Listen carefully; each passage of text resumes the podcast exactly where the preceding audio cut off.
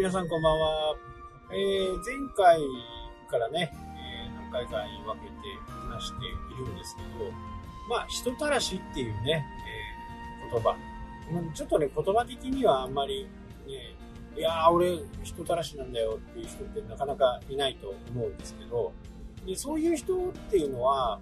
それが普通なんでね、人たらしだっていうふうにね、思ってないわけですよ。なので、人たらし、言葉自体がね、あまりこう、多く聞かないことなんですけどね。これ、悪い意味じゃね、全然なくって、その人の意見をよく聞くね。そういったことで、こう、僕の場合は人たらしっていうふうにね、今はね、読んでいます。なので、この辺ね、誤解をなく聞いていただければと思います。まあ今日はね、ちょっと人たらしっていうことではないんですけど、例えばね、サラリーマン、僕もね、経験8年ぐらいやりましたけど、その時に同じことしかできない人、まあ A さんと B さんいてね、A さんも B さんも同じことしかできない。これって会社に必要ですかねまあ会社っていうことにね、限ったことではないですね。A の美容室と B の美容室。結果は何を求めてるかっていうと、最終的な結果最終的な結果っていうのは、髪の毛を短く切りたい。パーマをかけたい。カラーをしたいっていうところですよね。でも、その過程が大切なわけですよ。なんかあそこの美容室に行ったら、こう、なんか会話が楽しいとかね。結果は同じだとしても、まあ技術的なことっていうのはね、えー、基本的に、まあ大体今ね、満足しないようなところにはほとんどお客さん行かないんで、自分が、まあ、いい、いいと思っているようなところっていうことをね、定義として話してますけど、黙ってね、1時間なり2時間なり待っているよりも、なんか会話が楽しいとか、こう知識が、知識を教えてもらえるね。そういったところに人ってやっぱり行くと思うんですよね。黙って1時間2時間っていう、まあ、ある意味ね、罰ゲームみたいな感じですよね。ここで、結果はたとえ同じだけど、どういう人というね、形で選ばれるよっていうことなんですよね。で、会社の話に戻るんですけど、まあ、同じようなことしかできない人っていうのは、まあ、会社には必要はないわけですよね。必要があるとするならば、もうその人が65歳を迎えて、え定年をするとかね、事業の拡大になって、そこの人手が足りないと言った時には必要になる場合もあるかもしれないですけど、基本的に、まあ同じスキル、同じ技術しか持っていないのであれば、いらないですよね。で、こういったことがこのえ感染症をね、まあ、蔓延してもこれなかなか止まらないですから、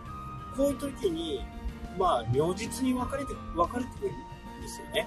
同じようなことしかできない人はいらない。まあ、このね、本当に感染症っていうのは新卒の学生たちにとってはね、まあ、脅威の何者でもないですよね。大手の会社、ほぼ半分以下ですよね。場合によっては一切取らない。今までの従業員を守るためにね、新卒は取らない。企業からするとですね、まあ、冷たい言い方ですけどね、新卒の方がもし聞いたら、ね、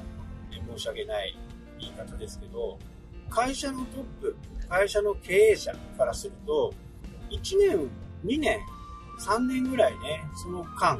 人がいなかったとしても、新卒者がね、新卒の